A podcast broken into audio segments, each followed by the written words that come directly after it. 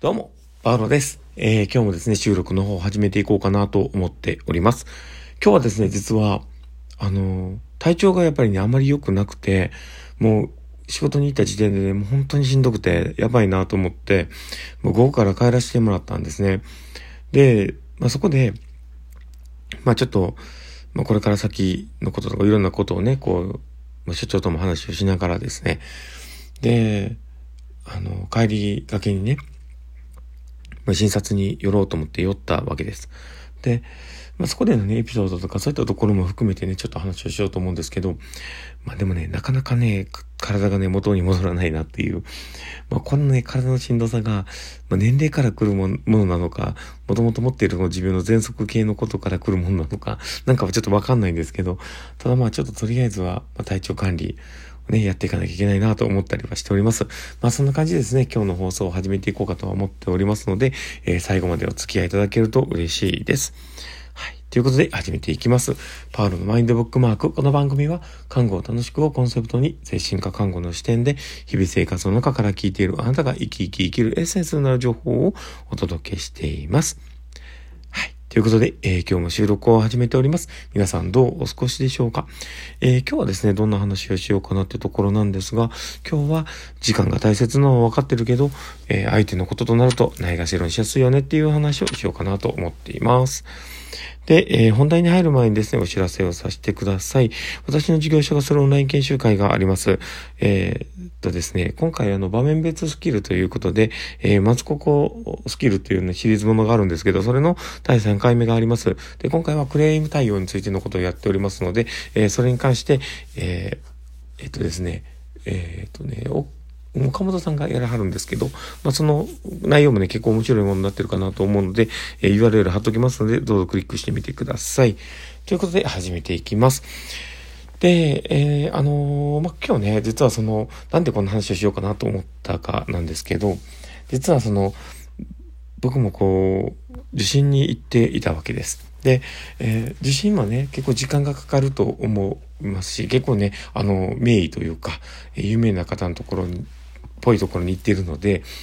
結構お客さん多いんですね。で、えー、今日もですね、4時スタートの病院なんですけど、4時ジャストぐらいに着いたんですけど、結局診察にしてもらえたのが、えー、5時半ぐらいだったんですよ。めっちゃかかったなと思ったんですけど、で、僕はね、なんか知らないですけどね、もともとね、待つのがあんまり得意じゃないんですね。だから、そういうふうにこう、ま、待ち時間というかね、こう、こうずっとこうね、待ってるのを感じるともう、もうイライラしちゃうんですよね。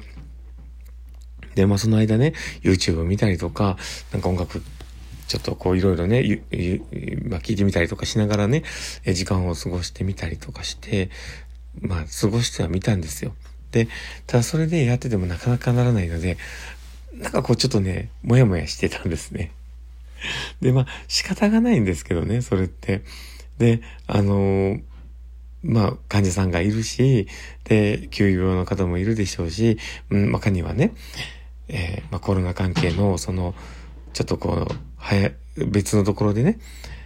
こう、あの、検体を通らなきゃいけないような方もいるでしょうし、時間がかかっても当然だと思うんでね。だからそこをとやかく言うっていうのは、ない、あってはいけないことだとは思っているんですけど、でもなんかね、こう、すごくこう、な、うん、イライラするというか、なんか居心地が悪いような感じがずっとあったんですね。で、でもね、これね、人にされてみて思うんですけど、この医療者って意外とそういう、まあ、時間関係のことって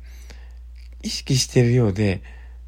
まあ、あ、どっかでね、当然と思うとこがやっぱあるんですよね。で、僕も今さっきのこう、話で言えば、まあ、先生もね、忙しいだろうし、待ってて当然っていう思いもどっかにあると。で、逆にその中のね、看護師さんとしてもこういう気持ちの人ばっかじゃないですけど、やっぱりこう、あ、待ってもらって当然というか、まあ順番だから待って当然っていうかね。で、やっぱいろんなこう、そういうようなね、思いがあるとは思うんですけど、でもそういう思いって、まああの、自分が時間的な感覚としてね、大事にしなきゃなっていう思いを持っていたとしても、こう、例えば相手のね、時間とかになってくると、もうそこって意外とどうでもよくなったりするんですよね。それって本当ダメなことですけど、で、例えば、あの、相手の状況というか、えー、例えばあの、上司のね、えー、まあ、やらなければいけないことがいっぱいある中で手を止めてしまう内容とかで別に他の人でも済むような内容をその上司でね、えー、話を聞いて済ましてしまったりとか、えー、あとは、まあ、こういうとこってどうするんだろうみたいなものをなんでか知らないけど、あのまあ、忙しそうにしてる人の時間を奪って聞いてしまったりとかっていうことは、やっぱりあり得ると思うんですよ。で、これって、あの、どこかその時間って当然と思って使っちゃうとこがあるんですけど、でもよく考えたら、相手の時間もね、同じ自分の時間と同じように大切な時間なわけですよね。で、そう思ったら、その時間の使い方って、ちゃんと考えなきゃいけないんだろうなって思ったりするんですよね。で、今回だからその待ち時間でめっちゃ待たされて、自分の中でモヤモヤっとしたのが、多分、自分自身のその、誰かを待たしてしまってるような自分とかそういったものに重ね合わせたんでしょうね。だからなんか自分の中のこうもやっとした気持ちが出たりとかしたんだろうなと思ったりしてます。だからなんかやっぱ自分も時間を大切にしたいなって思ったり、えー、自分のこともね、えー、時間はまあ投資だというふうにね自分の中でも思っているっていうねものがあるんだったらやっぱりこの時間をねうまく使えるように、えー、周りも自分もね、えー、そうできるようにうまく活用していく必要があるんじゃないかなと思ったりしてます。僕もその時間ね、活用できるんだったら、ちゃんと、えー、本を読んだりとかね、そういったことでやればよかったのに、僕もそういうことにね、エネルギーを使わずに、なんかこう、もやもやしたこう気持ちだけを持って過ごしていたなと思っても、なんだかその大切にしてない自分っていうものに気づかされたような気がします。まあそんな感じですね。やっぱり人それぞれ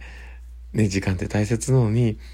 なんかあの、自分のことならまだしも、人のことになってくるとやっぱり雑になっちゃう、そういう自分自身がね、いたり、まあそういう部分ってね、人間の側面としてあるんだろうなと思ったりしておりますので、まあそういうとこにね、ちょっとこの放送を聞いて気づいてもらえたら嬉しいなと思っています。ということで、まあいつもね、こうやって何か喋ろうってものを一個決めて、それに対してのフリートークをしてるので、あうまく、ね、終着地にたどり着くかどうかわかんないですけど、こうやって収録をしております。えー、もしよければね、これからも聞いていただけたら嬉しいなと思っております。この放送を聞いて面白かったなと、楽しかったなって方がいたら、ぜひフォローいただけたら嬉しいです。で、あと、えー、ラジオトーク聞かれてる方にとってはですね、フェイスマークとかハートマークとかネギとか、リアクション残せるようになってると思います。で、もしよければそういったリアクションね、いっぱい残してもらえると、パウロさんめちゃめちゃ喜びますので、どうぞよろしくお願いします。ということで、えー、今日の放送はこれで終わろうかなと思っております。この放送を聞いたあなたがですね、明日も素敵な一日になりますようにってところで、ではまた